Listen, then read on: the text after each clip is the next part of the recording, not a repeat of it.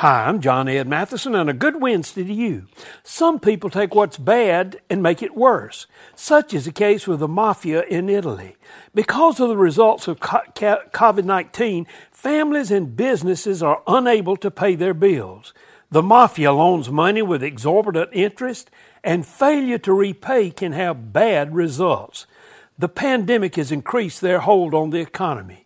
One mafia group was thought to bring in about $41 billion a year.